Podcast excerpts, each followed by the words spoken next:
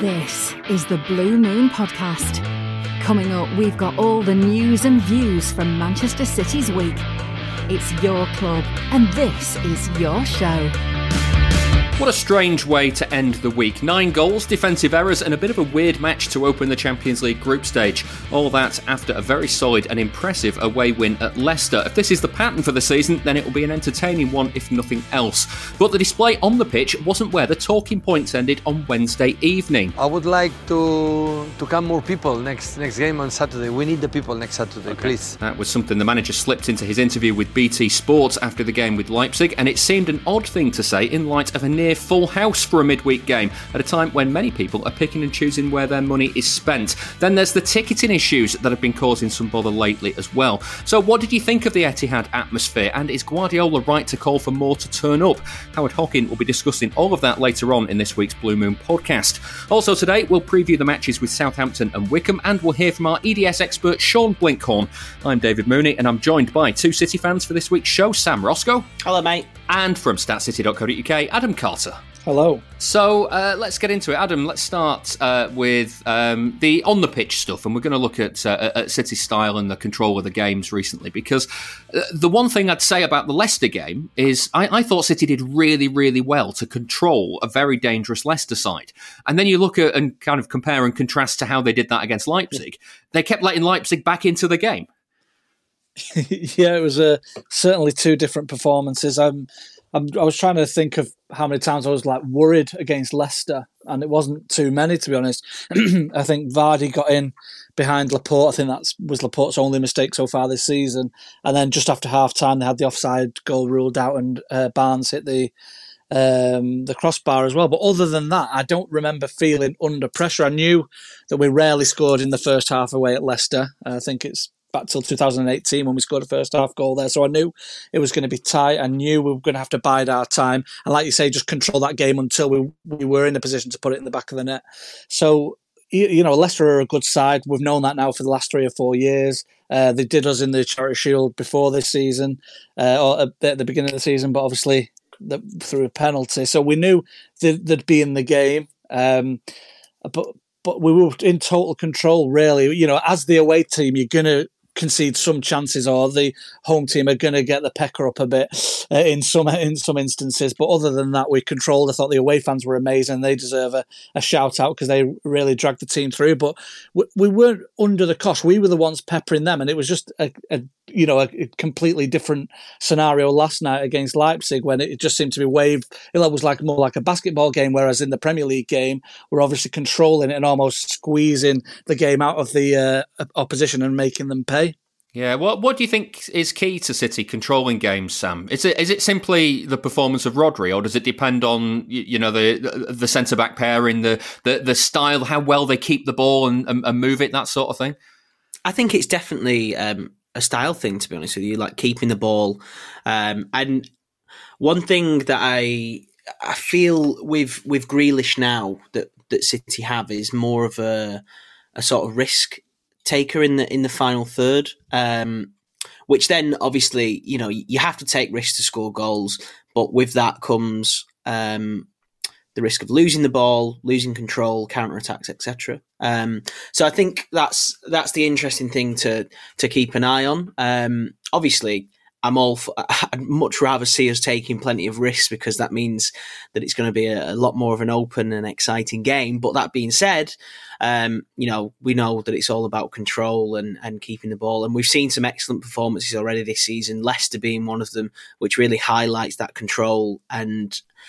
And yeah, I think it was a really pleasing result, wasn't it? Because of that level of control. I know like um, like Adam said, obviously Leicester had a couple of chances. Barnes obviously hitting the um, hitting the bar, hitting the post. Sorry, uh, yeah, the bar. Um, so I think it's, uh, but it was really satisfying the fact that it was so controlled and it was a one 0 win. That you know at the end of the season, if they are to be champions, that's one of those games that we'll look back on and go, that was a fantastic three points. Yeah. That was so so crucial. Um, and although it may not feel that way so much now, um, I think you know once we get through this run of games we've got coming up, some massive matches. Uh, get through them if they've got a great record. Um, you know, we'll be looking back and saying that was a really good three points to kick us off. I'm interested, Sam, as well. If you get the same sense that I get here, and and, I, I, can't really. I've tried all week. I, I discussed it with uh, Sam Lee on on our athletic podcast, Why Always Us, earlier in the week, um, and I can't quite put my finger on what it is that I'm sensing, but I'm getting a sense of a good season, and I, I, don't mean that necessarily even by results. It's it's more like performances. Like you think of mm. the times when City have been defending champions in the years that they didn't retain the title. You look at, at Mancini's last season, um, 12 13. You look at Pellegrini's middle season, 14 15. You look at Pep's um, after they won it back to back and then uh, finished quite well off the pace with Liverpool there were really early warning signs that the season wasn't going that well. And it wasn't just results. It was, it was the way that they were getting to those results. And even if City had lost at Leicester, mm-hmm. I was mm-hmm. kind of feeling that it doesn't really matter. They're playing well enough. Does that make sense? I think, um, to be brutally honest, though, they've not they've not been massively tested yet so far this season, have they? And I, and I think another thing that, but you that wouldn't you wouldn't have said this was an easy start to the season. Fixtures, no, no. Uh, look, we obviously City lost the Community Shield, then they lost the opening game of the Premier League, and then all of a sudden they've kicked on, you know, 5 0, 5 0, um, Norwich and, and Arsenal. I think the one thing for me is there's been a quite, whilst he's kept the same side, we've seen versatile performances from the team. You know, you look at Leicester, very controlled against Arsenal. They just absolutely went for the throat. Likewise, Norwich obviously Tottenham was the first game. Um, it was a bit of a sideshow, wasn't it, with everything that was going on at Spurs and, and the, the transfer window at that point. Um, so yeah, you know, obviously the, the Leipzig game, which we'll we'll come on to a little bit later, again, um, you know, a different sort of style to to and performance from the Leicester one, but very much a a Manchester City feel to it. And I, I kind of get what you're saying, and I kind of feel the same way. Um, but again, I, I do think that there are some big tests on the way, and I feel like I'll know a lot more after I've seen us play Chelsea, seen us play Liverpool, PSG away, etc.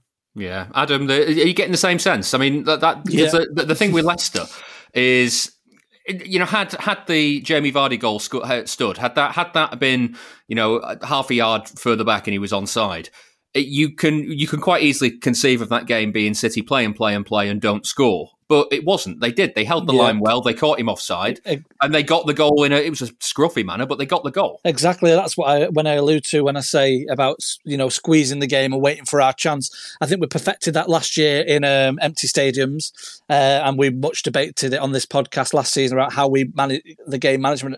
I think now we've perfected that. We're just going to go about our day, go about our task quietly. I think there's a lot of fanfare over the road. Um, we weren't on TV on Saturday. That was Chelsea Liverpool with the TV games. United have uh, seen the second coming of Christ, and they're taking all the headlines, and that'll just allow us to just go under the radar, do what we do, and I think we'll be, definitely be there at the end of the season. Like you, you hit the nail on the head when you say there's some City games where you can see after five minutes you know which way it's going to go, mm-hmm. whereas nowadays it seems as if we know what to do. We, we we don't panic when we're under the cosh. It doesn't feel. I'm certainly less of a worried City fan, and you know me, and long time listeners will know I'm very uh, pessimistic. But um, the way the way we control the games now, I've I've just not got that that worry anymore. And this will either hit me with the halfway season amnesty of bad takes, or we'll be right on the way to uh, riding that crest. Just a quiet wave. Let everyone else get be favourites and singing and dancing about signings and whatnot, and we'll just carry on with our three o'clock. Um,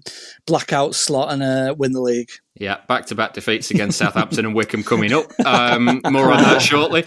Uh, let's talk about the defence. Uh, Sam, it was um, Dias and Laporte for Leicester, it was Dias and Ake for Leipzig. Um, what was the difference in the performances, do you think? I don't know. I, I think that the performance against Leipzig, when you look at it and compare it to that that Leicester performance and how solid that partnership was for Leicester, compared to the um, you know the partnership against Leipzig. It, it just it it says to me that that's a defensive partnership that hasn't it, isn't very well experienced in playing together.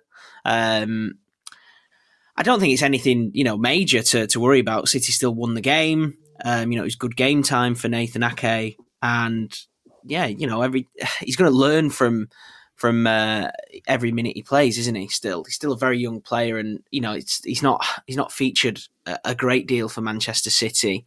Um, but yeah, I think I think that was it. To be honest with you, just like that inexperience of, of playing together as a partnership. Yeah, I want to focus on Ake uh, a little bit. He's had uh, some difficult news, it's emerged. Uh, in fact, he's posted on Instagram.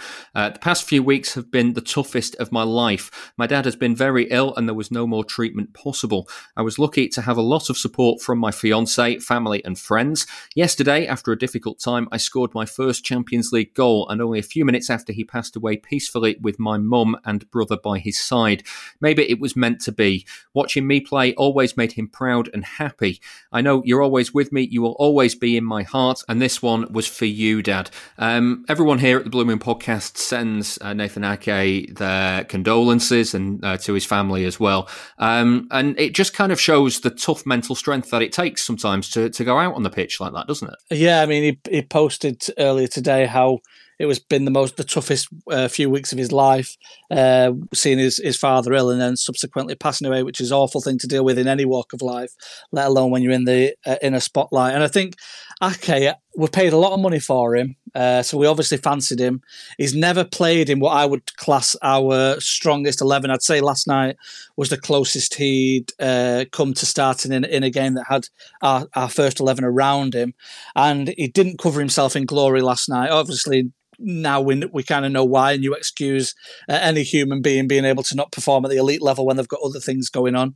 Uh, so we must afford that. But ju- during the game, I, I was wait before the game. I thought, right, he's, he's finally in with the, the crop of players. I expect to see big things. He opens his uh, Champions League account with a great goal, bullet header, so much desire to get there. And I'm thinking, right, onwards and upwards. And then he just didn't want to win a header for the rest of the game then. And again, it, it's harsh to, you, know, criticise someone when they're going through so, so, much trauma. But based on what we saw on the pitch, obviously two, if not all three of the Leipzig goals did come from where you would expect Ake to be to sniff out that danger. I'm just wondering if there's a bit of rustiness. Obviously, his eye off the ball for other things, which we I am hundred percent giving him uh, leeway for. But it doesn't help when you're thrown into a, a new defence when you know Laporte or Stones and Dias are so solid together. Um, I was just looking at some numbers of Ake this morning. Um, we've conceded 20 goals in the 16 games that he's been involved in. Uh, one of them was a five, conceding five. He's conceded three on two other occasions. Um, we've only conceded, uh, we've only kept six clean sheets in those 16 games. So it's a real mis- mismatch of like opportunity for Ake, and I'd like to give him more chance. I think he'll get more chances because of what we've paid for him. So Pep obviously fancies him. Yeah, I mean that, that that's the thing though, Sam, as well, is that he's let, us be honest, sixteen games, he's barely played. He's he's, he's just not played yeah. for this City side, and you know he's, he's he's into his second season now. He's had a, he's, he had a lot of last season out injured, and he's he's not been able to get the rhythm you need to be able to to play. Like playing in a Pep Guardiola defense is not a normal defense to play in, is it? exactly. Look, it's going to take him a while to get up to speed. Um, like we mentioned, he's not not featured. Obviously, last season had his problems. Um, the good thing is he's in a in a squad that does get rotated because there's lots of games. There's going to be lots of games coming up, and he will be getting uh, game time. He'll be gaining that experience um, with defensive partnerships, which is you know key, and he'll come on for it. I think you know Manchester City in the past have had a horrendous record with centre backs uh, when they've gone out and, and bought you know the next best best thing. But I feel like with Nathan Ake that it was a a, sensible buy, um, and I do think that he'll do a job. I, again, it just comes down to getting into that rhythm and getting into that groove and, and finding his feet at the club. Yeah. Well, uh, here's a stat for you, Adam. Because, um, I mean, why wouldn't I have you on the show and talk stats with you? um, Nathan Ake was City's 10th different goal scorer this season. They've now had 11 different goal scorers. They've played five games. Yeah.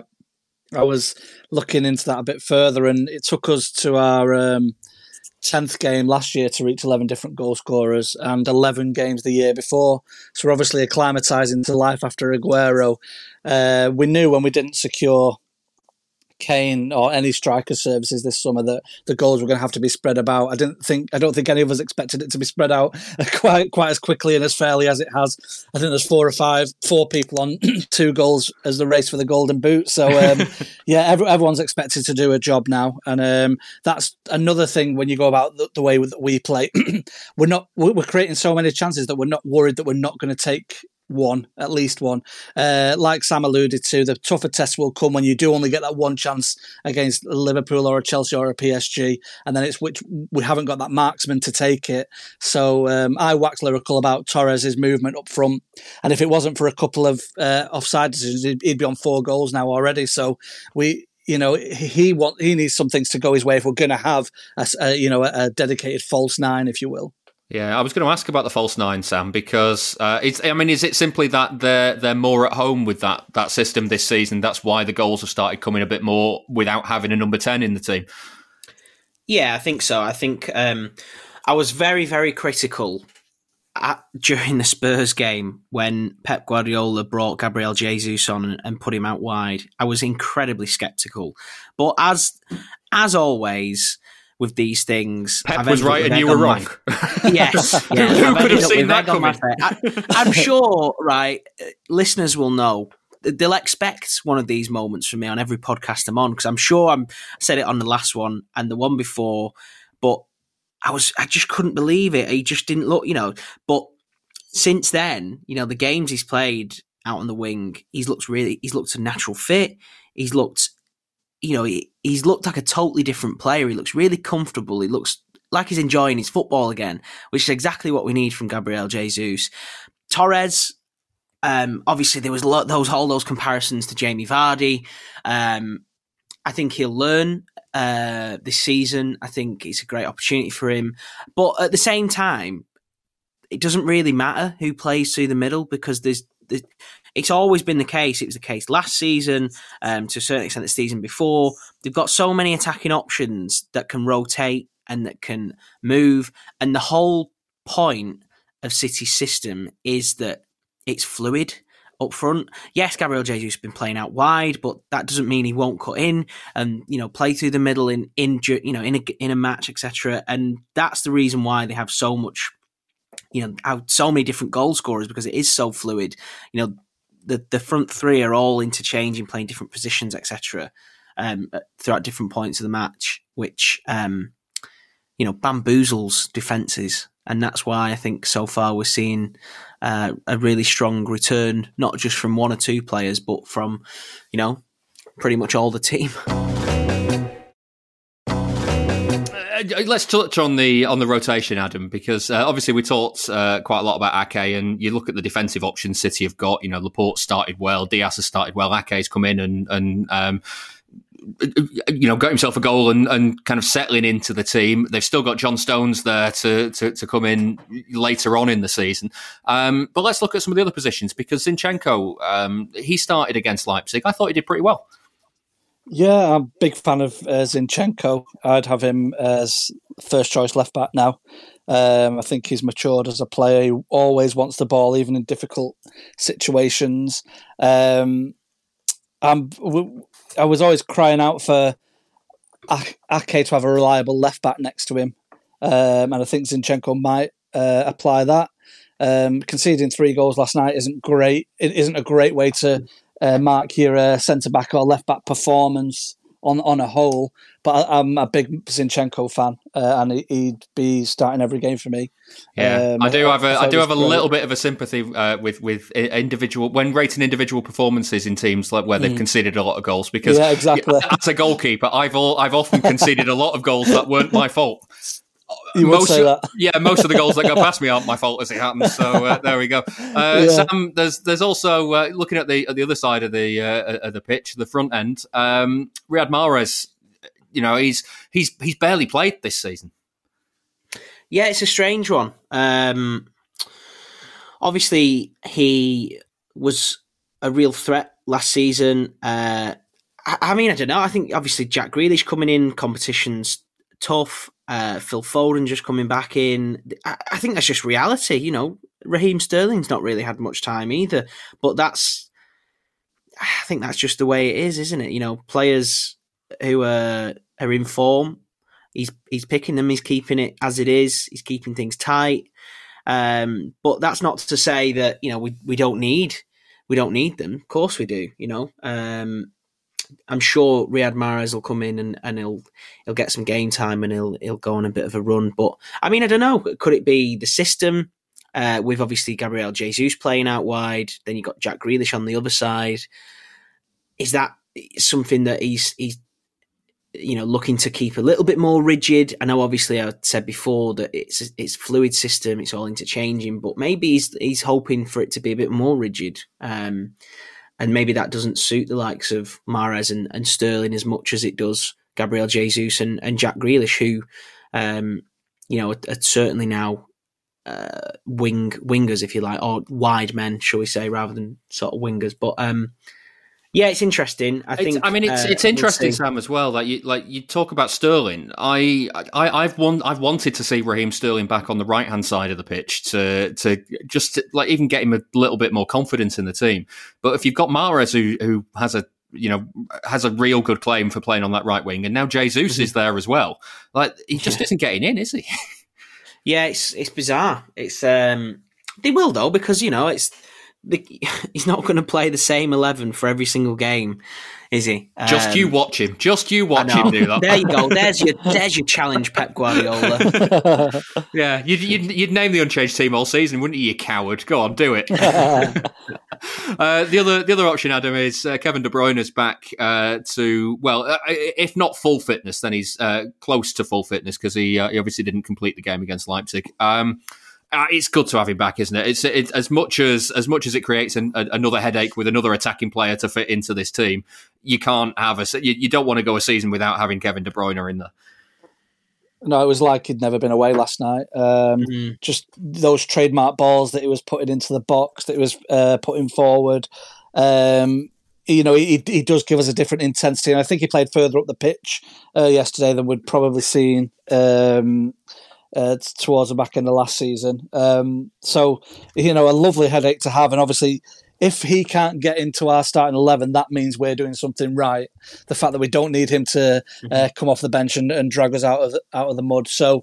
It- You, you know, I'm just think, wondering whether Rodri's uh, injury. I don't know anything about it, but I'm wondering whether that might uh, allow a door to be opened for Kevin De Bruyne. As if I'm, as if Kevin De Bruyne needs a door to be open before he can start himself in the starting eleven. I know it's mad, isn't it? you- you- well, so um, wi- without without that, that door being open or, or shut, um, he'll crowbar it open anyway. So uh, I don't think I think if, if anyone's going to force the way into this eleven, it, it'll be KDB. And the final word uh, on the rotation, Sam, uh, Phil Foden, where does he fit in? Because he's now fit and available and, and, and back into the team. And after the season he had last year, where you know he was he was one of the key players in that Champions League run. You think of the PSG games, you think of uh, of the Dortmund games.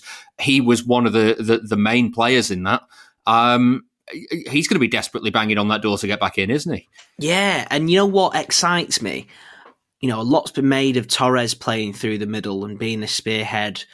I think Phil Foden could be that. You know, I think he could be the the the man in the middle. Um, or certainly given that sort of free role to to be the you know to to play in that sort of hole uh, next. Well, in the middle of um, Jesus and and Jack Grealish. It's it's really exciting. And just you know, going back to to Kevin De Bruyne, um, it just the own goal, the second goal, the own goal for Leipzig, uh, just sums up what Kevin De Bruyne is all about. You cannot defend those balls that he puts into the It- box. yeah, Like, the, the it's just- defender knew if he didn't touch it, it was going to be put in Yeah. behind him. So he had to try Like, and do yeah. something.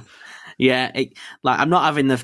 I'm not having the attacker put this in. I'll, if someone's going to put it in, I'll put it in, sort of thing. Yeah, But you can't, turn down, you can't turn down a cross like that, can you? Yeah, that's it. You cannot, defender or attacker, you cannot Yeah. resist a cross from Yeah. Kevin De Bruyne. Oh, I could watch. Honestly, I, someone find me a YouTube compilation of those balls from Kevin De Bruyne that he puts in, and I could watch that on repeat all day. It's just ridiculous, isn't it? It's Mm. it's like it's art. You know, it's just it's unbelievable, and there's nothing better than being there and seeing him pop up with the ball and then all of a sudden put one of those into the box and it's just like how? How has he done that? You know i'm sat in the third tier in the east stand you know fifa view if you like and i you know i can't even see that. You know i want to get like a i want to get like you know a, a pencil and a ruler out and protractor and sort of you know plot how he's how's he done that? You know, it's just incredible to watch and to have him back fit. And again, you know, to see him against Leipzig like he's never been away. Um, it's it must be frightening for other sides when they yeah. see him on the team sheet. Yeah, mm. sorry. I, the, the other thing that my, my brain went to while you were talking, then for absolutely no reason, is uh, the the start of the of the of your answer. Uh, all I could think of was, "I'm looking for the man in the middle." so I don't know. I, I, don't know why that was uh, that that was what my head was doing, but here we are. I never thought I'd sing on the podcast either. There we go. I'm asking. Guardiola to make a change. yeah. Um, now, speaking of Guardiola, and as we said uh, at the start of the show, there was something in his post match interview with BT Sport that rubbed some fans up the wrong way. Uh, here's what he had to say. I would like to to come more people next next game on Saturday. We need the people next Saturday, okay. please, because we will be tired. I know the team from Ralph is uh, it's quite similar uh-huh. the way they play.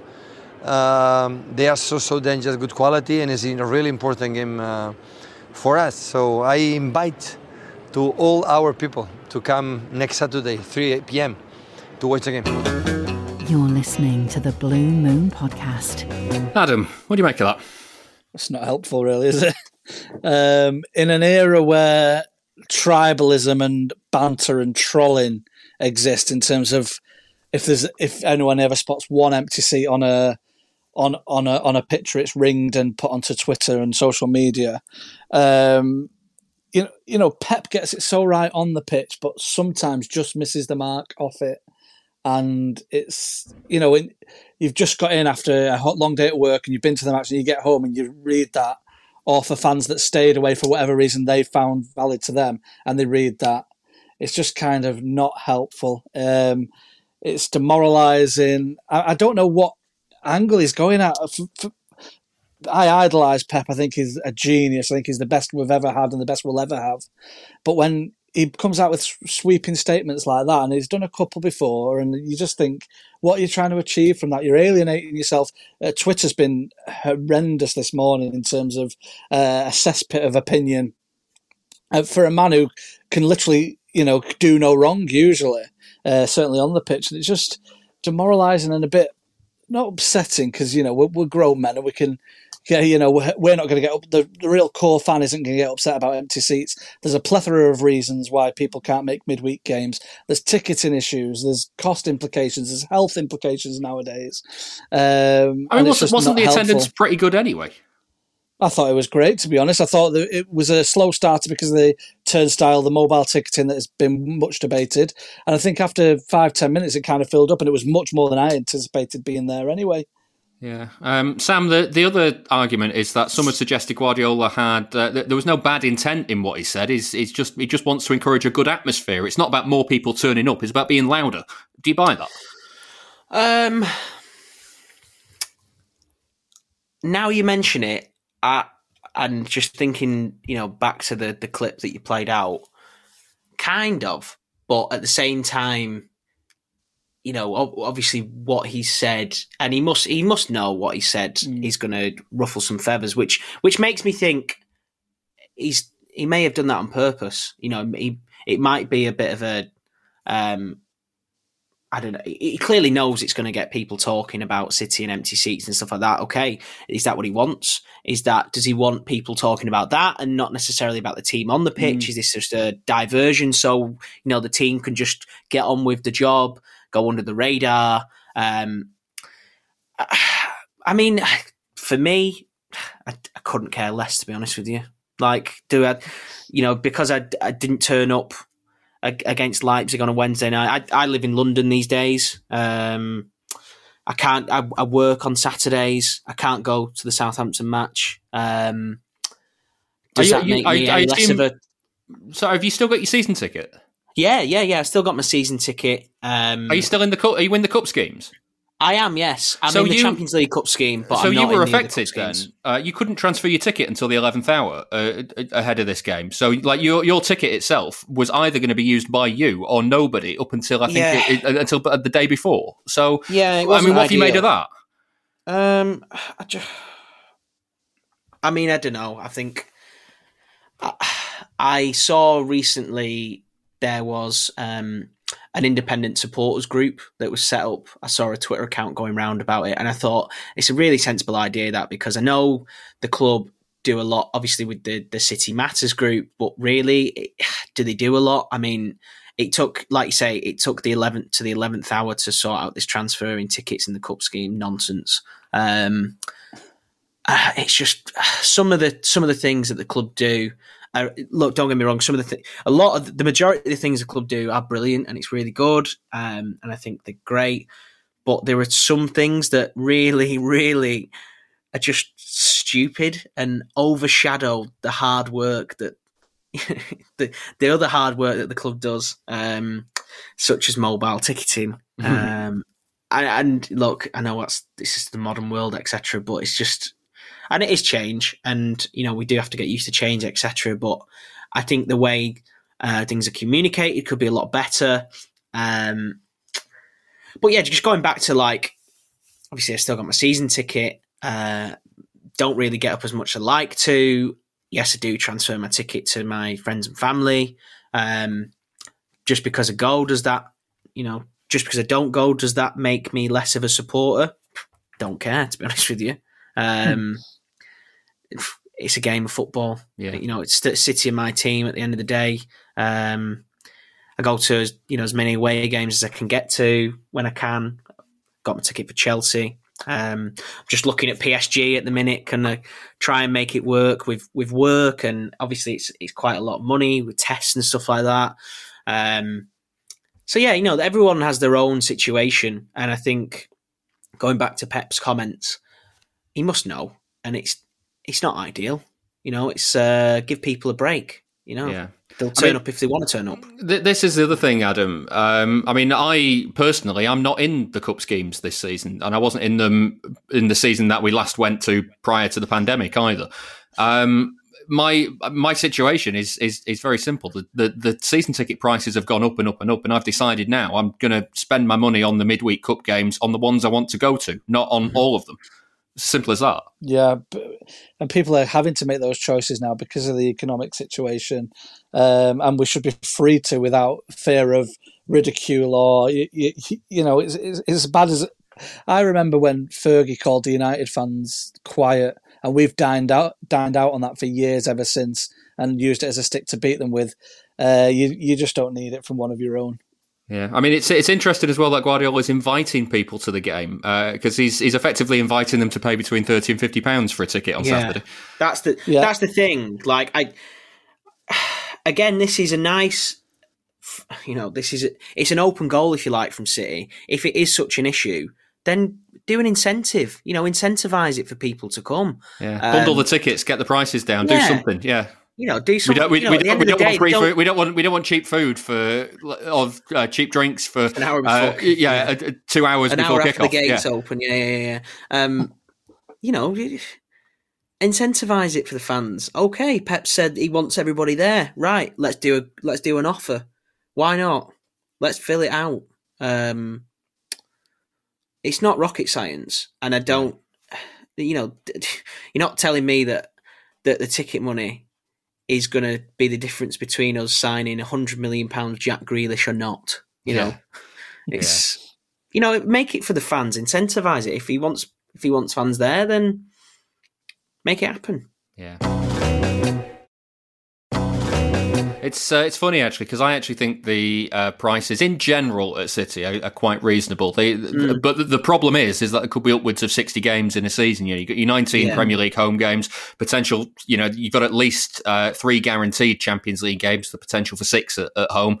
Uh, then there's a potential for eight more home games in the domestic cups, and that doesn't include any trips to Wembley and like this season's Community Shield as well. So uh, it, it's not so much the, the the individual prices per game; it's just the sheer number of games that a good City City team plays. That's the that, that, that that's the big problem. Um, right, so we're going to move on. And for the final word on the ticketing issue, here's Howard Hockin. All the ducks are swimming in the water. Alder, alder, alder, alder, alder, alder.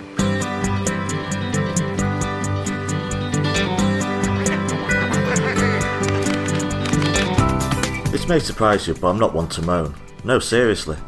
Far as City are concerned, I'm generally happy for my lot. We're lucky and we're spoilt by the past decade, and I spent most of my youth much of adulthood yearning for one cup final to make me happy. But anyway, being very wealthy and successful does not excuse any mistakes that are made nowadays. And if we're talking about mistakes our football club has made in recent weeks, then you probably already know where this is going. It's time to moan. Yeah, let's get to the point. How City have dealt with tickets and the like since the season started has been nothing short of woeful. The key for me is that all these mistakes were so utterly predictable. Think about that decision to join the Super League. When the news came out, I was angry, but was not worried.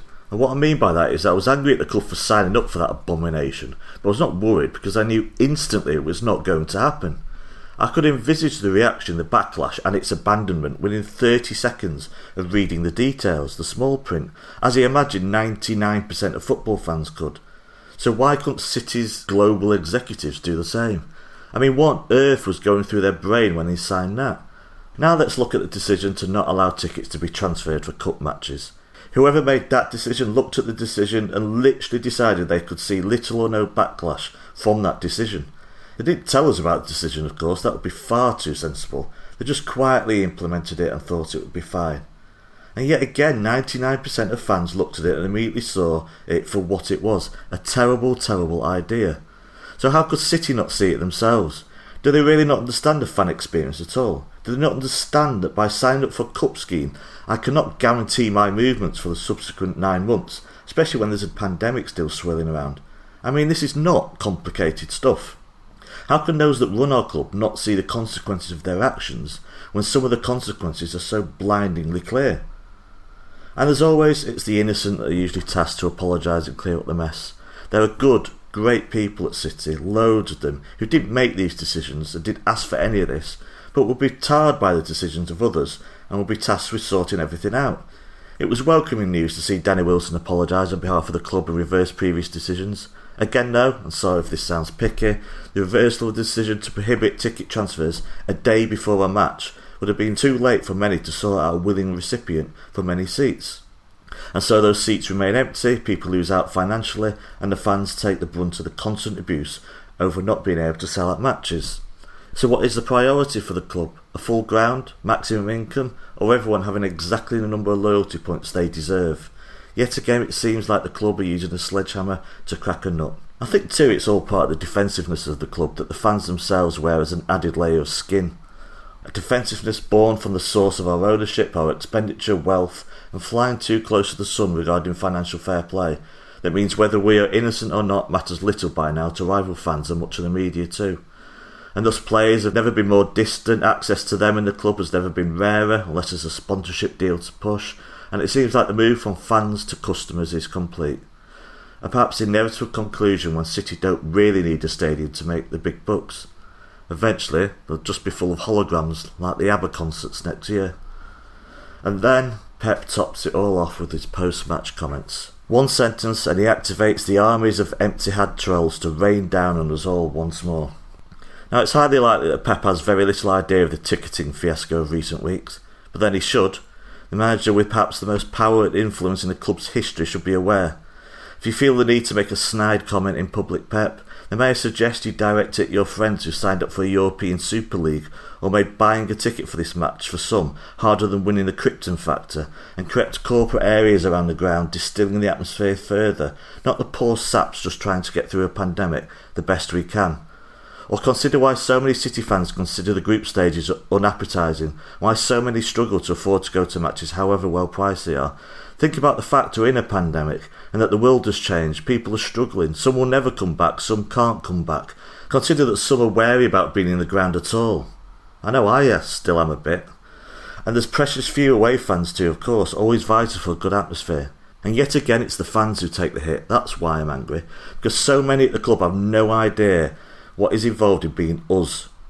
Within 10 minutes, with tedious predictability, Paddy Power are bantering about his comments. It is, of course, a topic of discussion for Talksport. City support or lack of it is headline news again, and we're having to defend ourselves when the attendance was far more than I expected it to be, and just as much as it has been in previous years in group stages. I shouldn't care, but I do, because it gets under your skin, and right now, in this strange world we live in, I'm probably on edge. Executives at the club and the manager, too, need to go through the matchday experience. See what hoops you have to go through just to go to a football match at the moment, especially if you're using someone else's ticket, and need to get home before midnight for midweek games that many just can't make. And when they do this matchday experience, not that they ever will of course, they will then discover there are no buses back to town, and like me, they can stand outside a football stadium that's just housed 50,000 people, and at full time, not one single tram arrives to take people away for 25 minutes after the end of the match. Then get on a packed tram where four people in total are wearing masks. Then perhaps understand some people may not be ready for this experience just yet, or may never be ready. I don't think things will ever be quite the same as they were in football across the board, but we will get some proper normality back. Pep will say a few things that will rile me, but no one's perfect. I say things, stupid things, all the time, as my friends will tell you. And we'll move on quickly the next time he says something we don't agree with. But not this time. The club need to step back along with its manager and decide where its priorities lie. Fans or global reach, income or atmosphere. There's more I could say, to be honest, but time has defeated me, and more to the point, I'm not one to moan.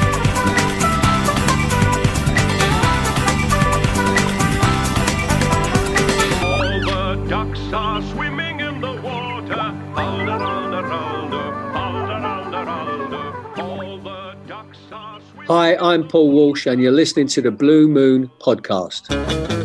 Please support the show by becoming a backer. Patreon.com forward slash Blue Moon Podcast. That was Howard Hockin. Now it's time to have a look at the game with Southampton this weekend. Uh, we're also joined by Sam Tighe from the Ranks FC podcast. He also writes for the Southampton magazine. Hi, Sam.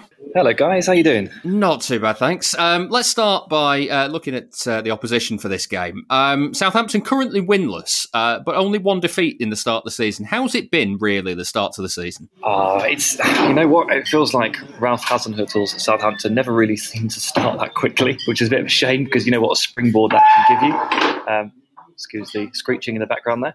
Um, but obviously, opening that, that game with the, the season with the, with the loss at Everton, that that felt like a real opportunity because Everton kind of came into this season, I thought, under a bit of a black cloud. They weren't really very happy with their manager. Turns out they've actually done extremely well, and Southampton are, are winless in the entire thing. But the fight they showed against United was really good. Look, they should have been 4 0 down in the first 20 minutes of that game, I'm not going to lie. But the second half and the fight they showed was amazing.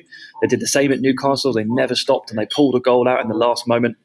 And then the defensive performance to keep Michail Antonio quiet, it really took me by surprise. I didn't think they were capable of that. So I guess the way I'd probably sum up the first four games is you never really know what you're going to get. And on every occasion, Southampton do something which surprises you, either good or bad, but they, they pull something out of somewhere. Yeah, um, I mean the, the, the interesting thing is is kind of how the squad has, has changed from last season because uh, obviously Vestergaard and Ings uh, no longer there. Um, Adam Armstrong, the big signing. How how how is it different from last season? Yeah, I mean they're not they're not going to be able to replace Danny Ings with a like for like player. They're not going to replace Danny Ings with a, a player of like for like quality. Uh, let's be frank. I mean Southampton have a an informal rule on their, their transfer business where they basically don't spend more than 15 million pounds on a player. Um, so if you sell Danny Ings for 25, rising to 13, you try and replace him with 15. Well, that's a short list of zero, my friends. So they've had to think outside the box a little bit and have to change a few things. Uh, Armstrong is a, a, a really good player, actually, but he's a, he's a sprinter. I'd compare him to sort of the Leipzig version of Timo Werner that we saw. Uh, incredible pace, ability to run in behind, and good shooting technique and unerring finishing ability off both feet. That's not what you can say about Werner right now, but the Leipzig version, I definitely saw that in him. That means that Che Adams has had to drop in and play as the kind of support striker, the link player that Danny Ings was. We saw a little bit of that last season, but it's it's coming to the fore even more. And of course, in the last game, they actually didn't play Che Adams at all. They played kind of like a 4 3 3. They put Elyounoussi in midfield, who's come back after a couple of the loan spells at Celtic, in which most people thought he was pretty much dusted in a Southampton shirt. And he started the season really nicely. So that actually reminds you that for the first time in quite a while, Southampton have actually got relatively decent squad depth and they can change their team and they can change the formation uh, according to their opponent. Although it will be clear, Ralph Hasenhüttl hates changing formation, so he does that when only absolutely necessary. Would it would he do that for City? Hmm. Yes, he probably would because I think he's absolutely sort of simultaneously really excited to get into this game and um, also totally and utterly terrified of it. I mean, Southampton have had a terrible way of this one, haven't they? At the Etihad in particular over the years. Last five games have been losses for Southampton. I remember five goals and at least two of them. It's it's not been a pretty fixture. So he probably will need to block up in either in midfield or in defence. And and maybe that West Ham game where they did play three in midfield, not two, was a bit of a dry run. He did say after the game we tried to give them the ball a bit more. Um, the good thing about Ralph is that he you never have to guess what he's doing because he'll just come out and tell you. He's brutally honest about what he does. Um, and he said, "Yeah, we just we tried to give them more of the ball and try to counter us at them." And yeah, you always do look at that and think, ah, maybe you've got an eye on City there too. Yeah. You see stats pop up all the time about clubs and players, and you want to know that exact thing about City. There's an answer statscity.co.uk. Want to find out all of the players who played alongside club legends like David Silva, Sergio Aguero, or Vincent Kompany? Or maybe you'd like to know which team found it hardest to score past Joe Hart. You can find out City's record in every competition, at every stadium, and under every manager. Just go to statscity.co.uk and browse away. That's statscity.co.uk.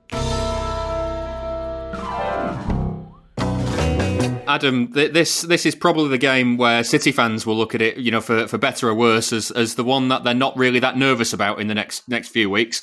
Um, uh, how are you feeling about this?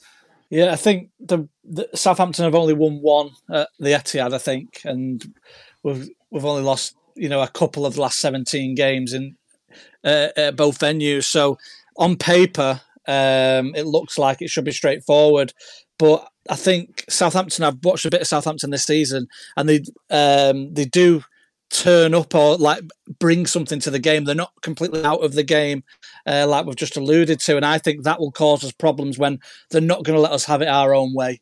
Um, and they're going to get amongst us, I, I think. And Pep even alluded to that in his uh, post-match conference press conference last night. Uh, he knows how Ralph's teams play, and he's uh, al- already given us a call to arms um, to turn up against them. So I think we're going to need to be on it uh, to get anything from the game. I don't think it's going to be easy, but the, the lesser of the next few evils that are coming up, I suppose. oh, I was going to say, Sam Roscoe. After um, after this week's games, obviously we'll talk about Wycombe a bit later on in the show as well. Um, City's run includes Chelsea away, PSG away, Liverpool away. Um, it you kind of feel like they have to build on the good start that they've had to the season now and not drop any points until that, don't you? Yeah, certainly. I think um, I think these next few games are a case of look, let's get the job done. Um, let's win. And you know, you can go back to the, the game against Leicester. You know, they got the job done. It wasn't by any means pretty. It was an ugly win, but it was a win nevertheless. You know, 1 0. Um, I think, you know, if you ask Guardiola, would he take 1 0 against Southampton? Would he take 1 0 against Chelsea? Would he take 1 0 against PSG, Liverpool, etc.? The answer is an overwhelming yes, isn't it? So I think um, that's that's certainly the case um, in this in this run of games. Some uh, some big matches coming up, and starting with the next one. I know it's yeah. cliche, but um, yeah, like for everything you mentioned, the momentum build that, uh, and it's got to start against Southampton. Yeah, Sam Tighe. Um, obviously, the uh, the fans' opinion of Hasenhüttl is where, where, where are they at with that at the moment? Well, um, like with every fan base, there's a there's probably a little bit of a split in that. Ralph definitely came under some criticism and took some flack back end of last season. Um, obviously, they started extremely well. If you remember, after ten or fifteen games, they were up there in at the top of the league or in the top four for for, for the first sort of two or three months, and they, they'd started brilliantly. Obviously, it fell away. There was a really a famous win against Liverpool in January at home, where uh, there were so many injuries that Southampton were dealing with, and it was such a heroic effort. And I know Liverpool were a bit easy to beat at that point. It wasn't quite the same, but it was still a heroic effort. And Ralph Hasenhüttl sank to his knees and, and basically started crying uh, on the turf at, at the full time whistle because it, they, the, the, boys had put in so much. And from that point on, they basically lost every game they played. It's like they used all their energy up. And yeah, there were some sections of the fan base that that criticised him. They said he doesn't have a plan B, and that's actually kind of true. He he believes in one style of play. He wants to press, be on the front foot, high line, and you know what? It doesn't matter who we're playing. We're going to play that way. We're going to be brave. We're going to be bold. Um, so that's the criticism. But for the most part, he is adored. And I think there's a realization here that this team, without him, would have been relegated last year and the year before that, and probably the year that he came in as well. Well, no, definitely the year that he came in as well. That was the Mark Hughes uh, debacle uh, halfway through. So yeah, he's basically loved and liked. I think fans just wish he was a little bit more flexible sometimes. That's the only real criticism they have of him. Yeah, I mean, it's interesting you mentioned the, the pressing game as well because um, the, the, tie last season at the Etihad, the, the it was a five two win for City, uh, but it didn't feel like a five two win. It was a really weird game where where Southampton kept having spells of pressure coming through their pressing. Uh, can they cause City a problem with that this year? Yeah, their pressing is very good. Um, it's extremely well coached. Hasenhüttl was one of the best in the game, in my opinion, at coaching that specific style of defending. Um, so yes, it causes problems. Absolutely does. And the reason I sort of said earlier, Ralph will be sort of simultaneously looking forward to this game and dreading it is he'll dread it because he always loses quite heavily whenever he plays against City. But he'll look forward to it because and these are his own words. Again, he leaves nothing to illusions. This is the kind of opponent he wants to play. If your opponent is chaining together longer passing moves, moving the ball around the back and recycling it, that just gives his team more of a chance to get at you and get on top of you and trap you. That's what he wants. He hates playing against Burnley because they just kick it forward in one pass. How do you press a team that don't build play? He hates that game and they lose to Burnley all the time. But City's the one or the type of game that he looks forward to, even if they ended up get, getting beaten relatively handsomely, probably because of the quality gap, let's be honest. He really likes this kind of game because it allows him to, to, to tell his players to pin their ears back and really go and hunt for that ball because the opportunities will be there. Yeah, Adam for for City and for Guardiola. I mean, Guardiola's gone unchanged three Premier League games in a row now. Um, do you think he might make it four in a row? Um, I think uh, De Bruyne coming back to form uh, might force his hand a bit. Um, Rodri picked up an injury um, last night. I don't know how much uh, that will play into the part, but I'd I'd like him. Just, if if if Pep's playing the same team every time, it means we're doing something right, and he's keeping a winning team. So I I like the fact that the fringe players are having to fight so hard to get into the starting eleven. That I'd like to see it again, but I think the return of De Bruyne and Rodri's niggling injury, I don't know how bad it is, might just force his hand slightly. But for me, I'd keep as we've gone on. Well, uh, the, the, interesting thing, Sam Roscoe, um, we talked earlier on in the show about players that could be rotated in at various points, you know, in, in the season.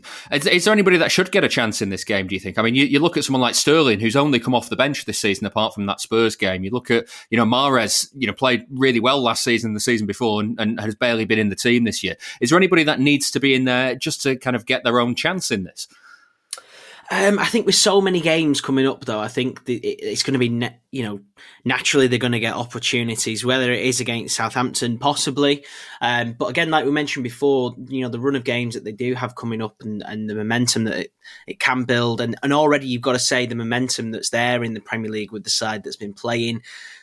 Um, it, it's a strange one because second guessing Guardiola is just something that nobody can do. It's it's impossible. Um, you know, we'd have said, wouldn't we, in the past that um, having an unchanged side for Guardiola is just unheard of, to be honest. So, um, yeah, I mean, it's a tough one. I, would I be surprised to see Sterling Mahrez feature start against, against Southampton? No. Would I be surprised to see him keep the same team? No. Um, again, I think he'll he'll definitely have um, that that run of fixtures in his mind that, that's coming up as well. Yeah. So I um, think, and um, with like De Bruyne and, and Foden just coming back from exactly, injury as well. Back, yeah. yeah. Yeah, uh, Sam Tighe, uh, we've got the charity bet coming up a bit later on. So before we let you go, let's uh, let's have a score prediction for the game. Yeah, well, uh, City always win this game, particularly at home. So why stray from that? Um, but I always back Southampton to pick up at least a goal. Uh, unfortunately, I believe City may score more than one. I think they might score three. So let's go three-one. Three-one City. We'll uh, we'll put that in the charity bet a bit later on. But for now, Sam Tighe from uh, Ranks FC podcast and the Southampton magazine. Thank you very much for joining us today. No worries. Thank you guys. Thanks for having me. Sam Tighe from the Ranks FC podcast. There now, uh, time to look ahead at the game with Wycombe. So let's introduce Duncan Alexander from Opta. Uh, Duncan, we've had you on the podcast several times before. You've made no secret of the fact that you're a Wycombe fan. I could not, um, I could not let this game go past without having a chat to you about it all. Um, and obviously, like, like, I say from Opta, if anybody follows you on Twitter, you, they they know the sorts of stats you come up with. So here's one for you to chew on to start with. Uh, City haven't lost a League Cup match uh, since Barack Obama was the US president, since before Rogue One, a Star Wars story, was on the cinema, and since before Robbie Williams released the album The Heavy Entertainment Show. Uh, what do you make of that? Uh, well, I've lost track of Robbie Williams' album title, so that's useful to, to, to, add that to my records. But yeah, yeah, it's been it's been a while.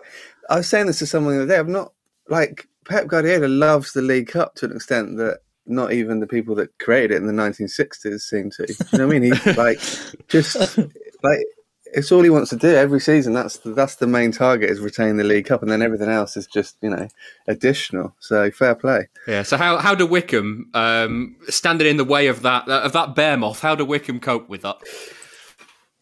Uh, that, well, that is a very good question, and I think normally in this sort of scenario, if if Wycombe were playing, you know, United or Liverpool or or someone like that, you'd imagine a lot of uh, reserve players would come in, and that will be, I'm sure, the case a little bit with City. But uh, a, your squad is, you know, insanely good and deep, and b, if you look at City's lineups in the League Cup, he might make you know three or four changes, but generally, um, you know, the there's still a pretty good spine. So it is actually pretty concerning for a, for a League One team to go away to the Etihad in a in a cup game, particularly in the League Cup. So yeah, I'm, I'm not.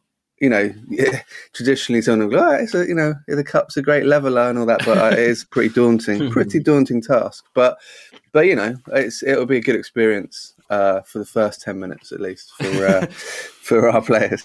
yeah, Adam, when you look at uh, at City's squad, um, I mean, as Duncan said, that Guardiola takes this seriously. The, the, the, there's been years where we've been sitting here going, well, you know, this youth player or this youth player might get a chance. Then you look at the lineup, it's just hilariously strong. um, what, yeah. what, what do you think he'll do for this one? Is it because obviously they've, they've got the champion, they've got this tough Champions League group this year. They've got obviously the COVID situation is, you know. Um, it seems to be a lot easier this year than it was last year. Uh, what, where do you think he'll go? Well, I think the fact that he's named the same starting eleven for the three league games shows that he, even the what we would class first teamers like Raheem Sterling, Mahrez, people who can't get into that current favoured eleven are going to be playing in these type, using these type of games to get into that first eleven. So I don't think it's actually going to be as weak as we may necessarily have thought in previous seasons. So uh, much to, uh, Duncan won't thank me for saying that that the players like Mahrez and Sterling might be using these games to to force force Pep's hand into the first team. Obviously, we're crying out for people like Delap, McAtee, um, you know, Palmer to get games and to get game time. I think even sprinkling them in with uh, the likes of Sterling and Mahrez uh, won't necessarily create our, our weakest of teams. Yeah, Sam, you just know, don't you, that, that the starting lineup for this one will contain like De Bruyne, Foden, Mahrez, Sterling, and then then on, on 85 minutes, Cole Palmer, is that's when he'll come on. You know what I mean? Yeah, 88 minutes, the game's already 4 0 done and dusted. He should have been on about half an hour ago, but yeah. Typical. Yeah. Um, yeah, it's, it's a strange one, isn't it? Because obviously Guardiola loves this competition the the squad is just ridiculously strong. And like Adam was saying, you know, there's there's real competition in the squad for places, and there's always lots of rotation. We know he likes to. Well, I was just about to say we know he likes to tinker with things, Pep Guardiola, but he's he's kept it pretty tight so far this season. So even more of a challenge for the players that are on the fringes. You know, he, yeah. he's very rare this season for, for for him to change so much. Um, so so for them, this should be a, a big opportunity. Yeah, Duncan. Let's let, us let us have a little bit of a, of a look at Wycombe. Um, how are you doing this season? I've, uh, I've I've had a quick scan at the league table. Eleven points from six games in League One. Not a bad start.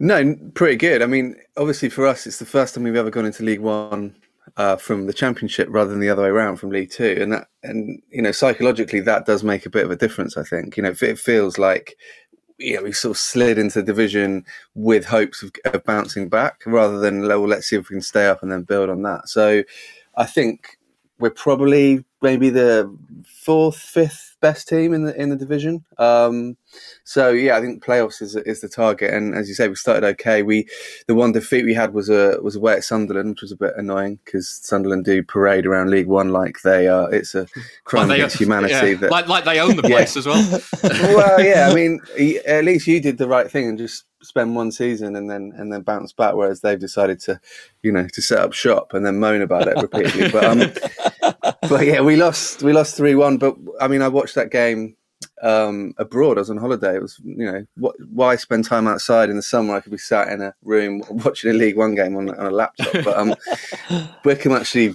You know, made a couple of bad errors for their first two goals, but pretty much dominated the ball, which is pretty unusual for us. So, yeah, I mean, in in wider terms, this is probably the strongest squad we've ever had, I think. But you know, in specific terms, in this fixture in this game, I think it's still going to be uh, it's still going to be a big challenge. Yeah, I mean, I normally ask about a style of play, but it, like in, in this in, in this sort of situation, it is David against Goliath. I, I, I can't imagine you're going to come to the Etihad and try and pass your way through City. It just doesn't doesn't really add up, does it? well, we don't really go to Cheltenham and try and pass the way through Cheltenham, so I don't think.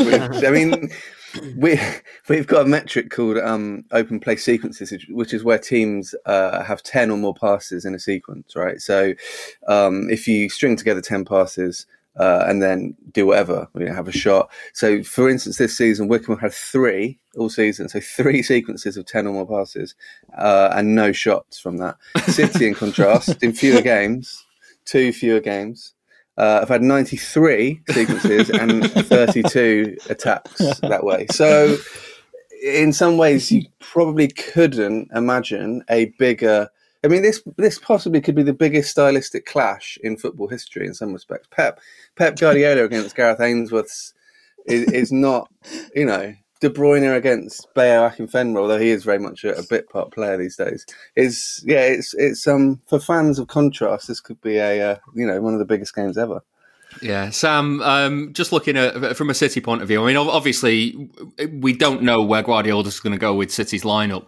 Um, I always wonder if I, I always remember when when when me and you were growing up, and you used to watch City in the lower leagues. They get drawn against a Premier League team, and you think, right, we'll have a bit of a go at them because City's City, were generally in the second tier, occasionally, you know, that one season in the third tier as well. Um, I, I always wonder what it's like from the other other kind of side of the fence. When you look at it from a City point of view now, if Guardiola doesn't play the kids and he just plays a full strength team, do you think, well, that's a little bit unfair on on on the gap, or do you think, you know, I, I actually wanted to see some of the kids and see how they do how they do in a first team situation? Um, it, it's a strange one because, uh, to be honest, whoever he puts out, I just want to see them win the game. Um, and if the, yeah, I think it is an opportunity. You know, no disrespect whatsoever to to Duncan and all the the Wycombe fans out there, but this is a David against Goliath story, and um, they should really, they should, you know, a, a, a mixed team of of youth and, and experience should should um, on paper, you know, breeze past Wycombe to be What quite what was brutal, what was the but- moral of the, of the David and Goliath story? I mean, that, that was David just Yeah, you know course, Goliath course, just won it easily, didn't he? That, that was the that was the answer, wasn't it? Yeah. Yeah, exactly. that, that you know, it's. But I mean, it's again how how do you second guess Pep Guardiola? Like as Matt said before, he loves this competition. Um, you know, in the past he's been known for changing. He's always got one of them decisions in his locker, hasn't he? But this season so far, he's kept it tight. He's not, you know, he's named uh, unchanged sides quite often in the Premier League, which is unheard of. Um, so yeah, I mean, I think it will be a, a bit of a mix up for this one, and I'm looking forward to seeing it. And when it, you know, like I say, um, it, it's great to see the the youngsters get some game time and, and go through the system and go through the, um, you know, that process that you know Phil Foden has gone through to get where he is, etc. And and if we can, you know, see that process happening, then the fans are, are very very pleased. Yeah, Adam. The uh, we joke about the Carabao Cup and, and how much City uh, enjoy it. I mean, the, the other the other sad thing is now that Carabao have actually, actually extended their uh, sponsorship. City have got to win even more of them to be the only ever winners. Um, but if they if they win it this season, um, then they they've won it nine times more than anybody else. They've won it five times uh, on the spin. That's that's never been done before. They're, they're currently joint uh, record holders with Liverpool on that on uh, on both of them. Um, you can understand why Guardiola takes it seriously, can't you? Because at the end of his at the end of his time at City, just walks away and he says, "Well, this is how many trophies I've won you." Yeah, and as a stat man myself, obviously I want to, those type of records to be tumbling. So um, it's a case of you're damned if you do and you're damned if you don't with Guardiola. When we scored so many against Burton a couple of seasons back, he was claimed as being disrespectful to the opponent and should have should he have taken his foot off the gas at four or five. And then if you do field kids, then you're not taking competition seriously. I think the Carabao's got a weird cult following now within City fans because we've been the only ones to lift it whilst it was sponsored by Carabao. Um, and it's almost like a juggernaut now that no anyone from outside the club really probably doesn't care about, but the fans inside the club would. And I think if we put a lesser team out and Wycombe were to do us over, I don't think it'd be as passively accepted as it would have in previous years before. We've kind, we've kind of created a rod for our own back now in terms of the Carabao. um, so it's damned if you do and damned if you don't. Yeah, it's just it's just so shit though. It's the fact that that Carabao spelt, spelt, spelt their own name wrong on their official Twitter feed. That, that that sort of thing just blows my mind. It is interesting, and I think good that nearly all of you said that you, you just want to win the game. And I think that there's this weird kind of thing among some people who will see a you know big Premier League team against a lower league team and almost kind of sneer at the Premier League team fans for wanting to win the game as if that's you know against the rules. It's like i remember we, we nearly beat spurs in the fa cup a few years ago and they got a last minute winner and they had fans on the pitch and on their knees just you know joyous. And fair enough because like it doesn't matter. Yeah. every football fan of every team if you see your team win a game particularly with a late winner a late winner is a late winner. And you know for, particularly for clubs like city you had to endure quite a lot of you know years without much success. Make the most of it where you can. So yeah i think that's spot on Yeah, I'm uh, Duncan. We can't let you go without uh, talking about some of the history between City and Wycombe because, uh, again, last time they met, Martine McCutcheon was at number one in the uh, in the charts. There were there had only been three Star Wars films in cinemas in total. That was it. The- you know, and look where we are now. So uh, yeah, uh, what what are your memories of? Uh, I mean, you, did you go to both games in 98, 99?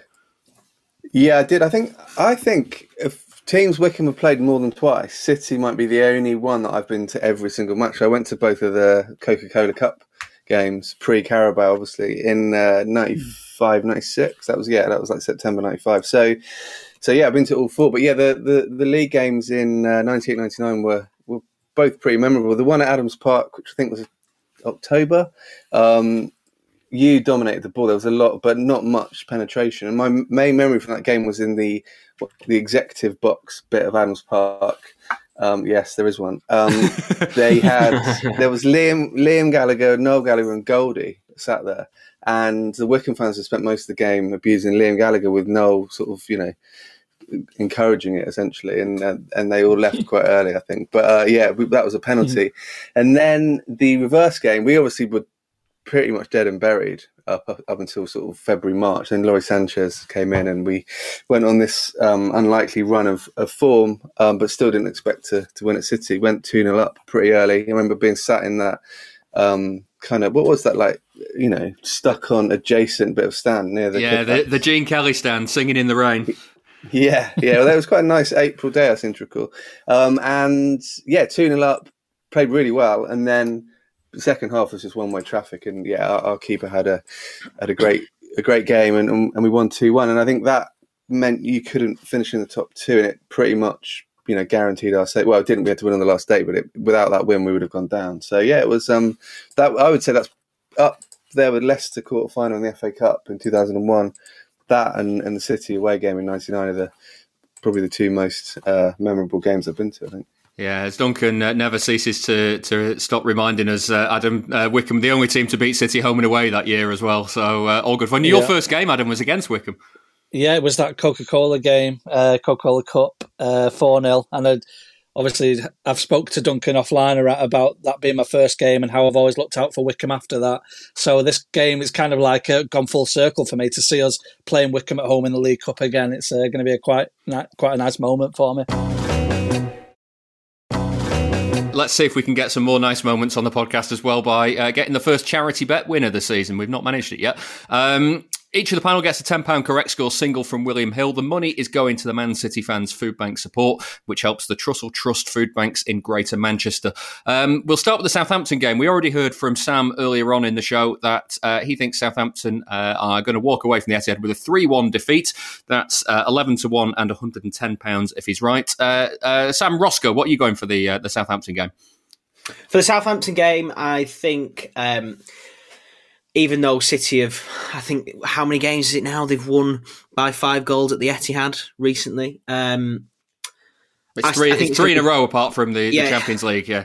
Yeah, I think it's going to be tight. I think um, Southampton, for all their troubles in the summer, have started pretty good, and I think they're going to keep it tight and they're going to be frustrating. I think it's going to be 1 0 to City. 1 0 is 9 to 1 and £90 if you're right. Adam, what's your scoreline for this one? Uh, typically KJ two one City, but not easy. Two one City is eleven to one as well, and that's one hundred and ten pounds if you're right. Uh, unfortunately, the odds aren't out yet for the uh, Wycombe game in midweek, so uh, give us your scores, and uh, we will tweet them on our Twitter feed at Blue Moon Podcast ahead of the game. Uh, Sam, let's start with you. What are you going for this one? A respectable three 0 uh, Respectable three 0 Adam, where's yours? And like my first game, four 0 and uh, Duncan, what's uh, are you going damage limitation or are you uh, are you suspecting nah. the worst? I mean, you won with a tennis score last night. I'm going for another one. Uh, I'm going six one, which I think is not too shameful for Wycombe, and also might make uh, Pep uh, loan us some players at some point this season. You know, kind of like they didn't they didn't injure any any of our players, and we we took defeat on the chin. So yeah, six one. Six one. Uh, well, like we say, we'll get the odds of those uh, on the Twitter feed a bit later on. Um, but you've got to be 18 or over to gamble. Prices can change. To find out more about how to gamble responsibly, have a look at begambleaware.org. Duncan, thank you very much for joining us as ever. It's been a pleasure. No probs. Thanks. Duncan Alexander from Opta there. Now it's time to move on, and Wycombe could provide the opportunity for some of the younger players to come into the team and shine, as we said a bit earlier on. So, with that in mind, it's time to check in with our EDS expert, Sean Blinkhorn, and we started our catch up by turning our attention back to Sam Edozie. That's after Sean sent me a text to say he got a little bit excited last time he was on and wanted to clear a few things up. I was trying to avoid negativity for negativity's sake. Like, being wrong about a young player is, is pointless because there's still so much of the development to go and there's still so much. Whereas when I look at it, the player Sam last year, he didn't have the season of, say, Sancho before he left.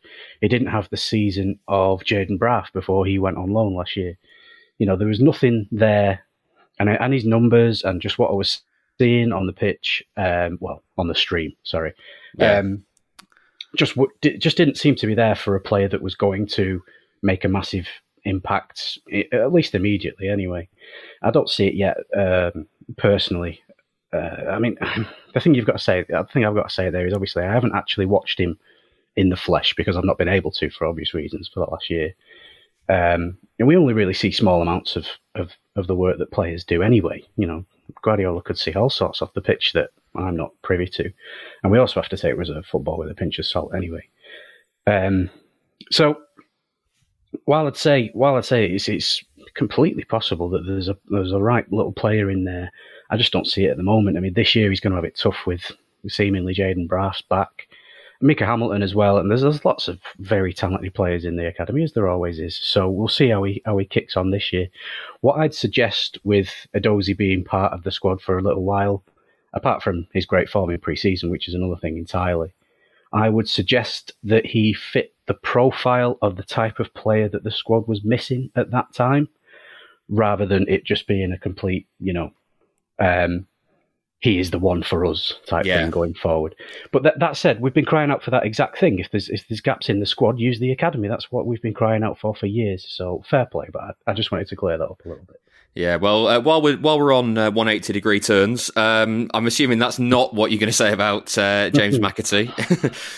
no, mate, not at all. Uh, he just happens to be another player we mentioned, but I, I, just wanted to quickly kind of throw a bit of an update in there because one of the things I didn't mention was last year he, you could possibly have accused him of, of needing to score a few more goals. Um, he, he did waste a few chances from what I remember watching last year, um, and his numbers again weren't great. But everything S- else sounds perfect for City, to be honest yeah, with you. yeah, yeah. But everything else about him was was great, as I've gone into last year. Um, so I mentioned that I've mentioned at some point that he does lack a bit of on the stamina side.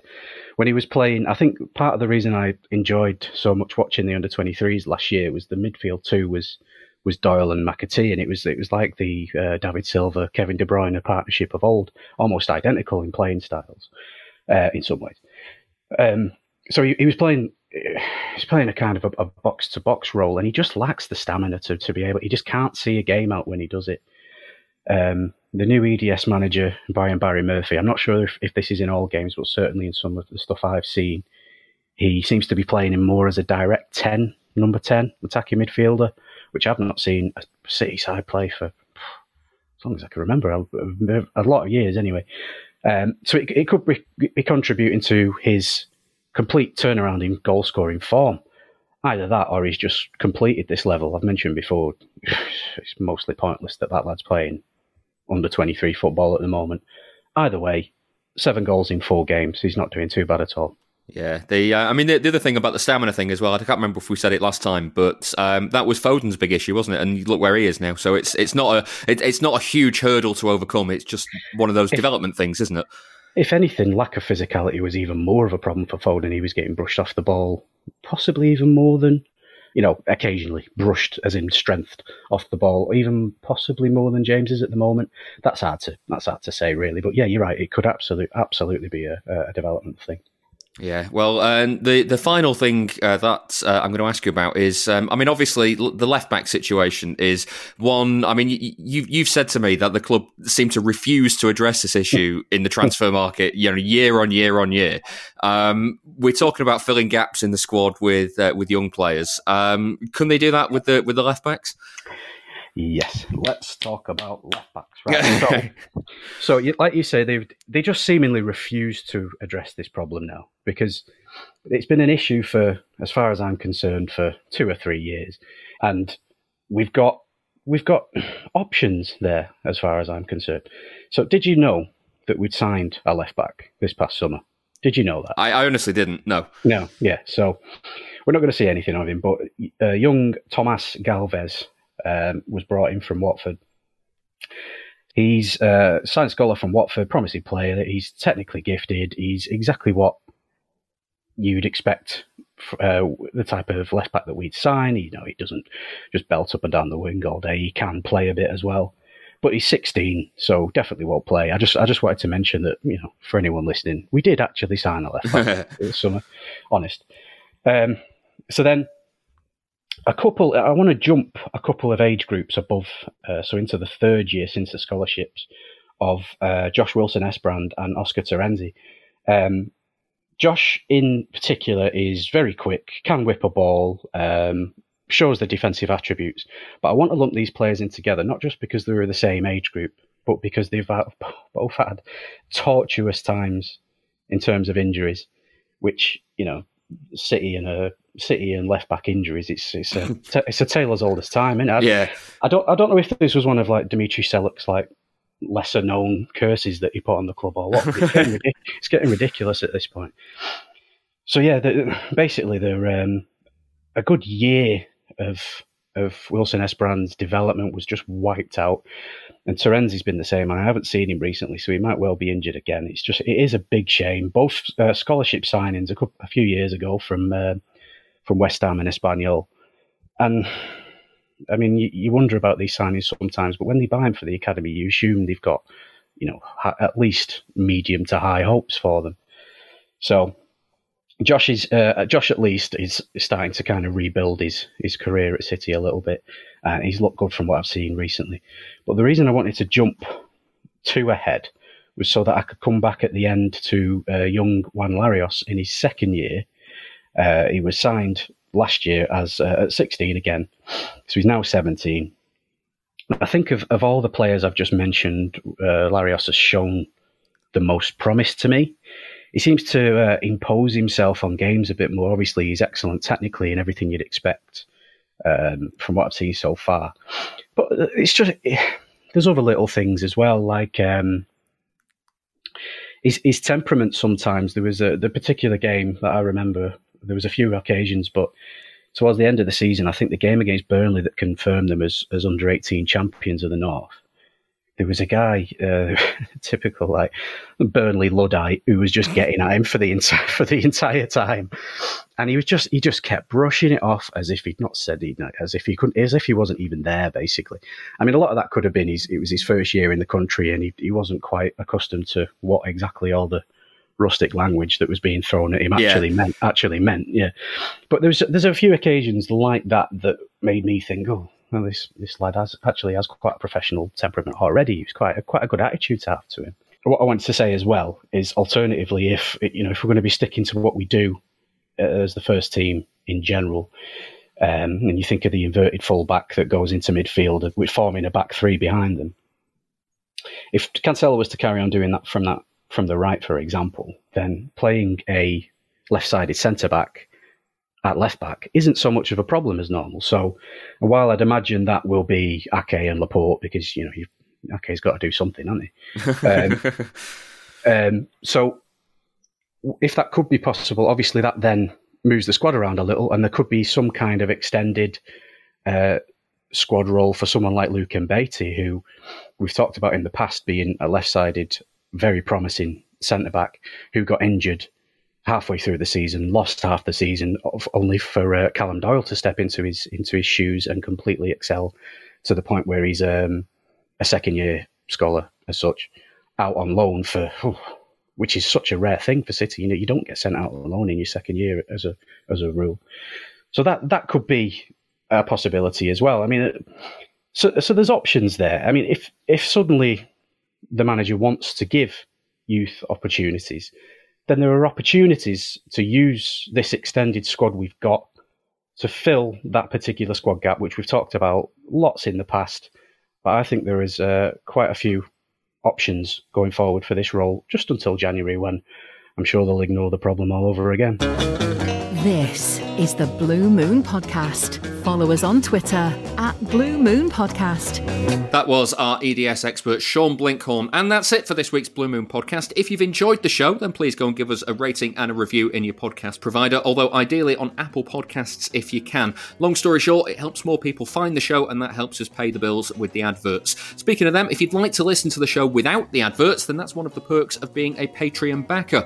For as little as £2 a month, you'll get the main show without any of the commercials, and you'll also get a weekly bonus podcast, each of them an episode out of a brand new series that we've been doing this year. This week, City fan Gary James and Charlton fan Louis Mendes pick a heaven and a hell match between the two sides, and we talk through the good and the bad of City's recent meetings with the Addicks. For more information and to sign up, head on over to patreon.com forward slash Blue Moon Podcast.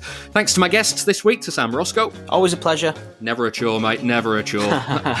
and uh, from statscity.co.uk, Adam Carter. Cheers. Thanks, Adam, and thanks to you for listening as well. I'll be back in seven days' time, so I'll see you then.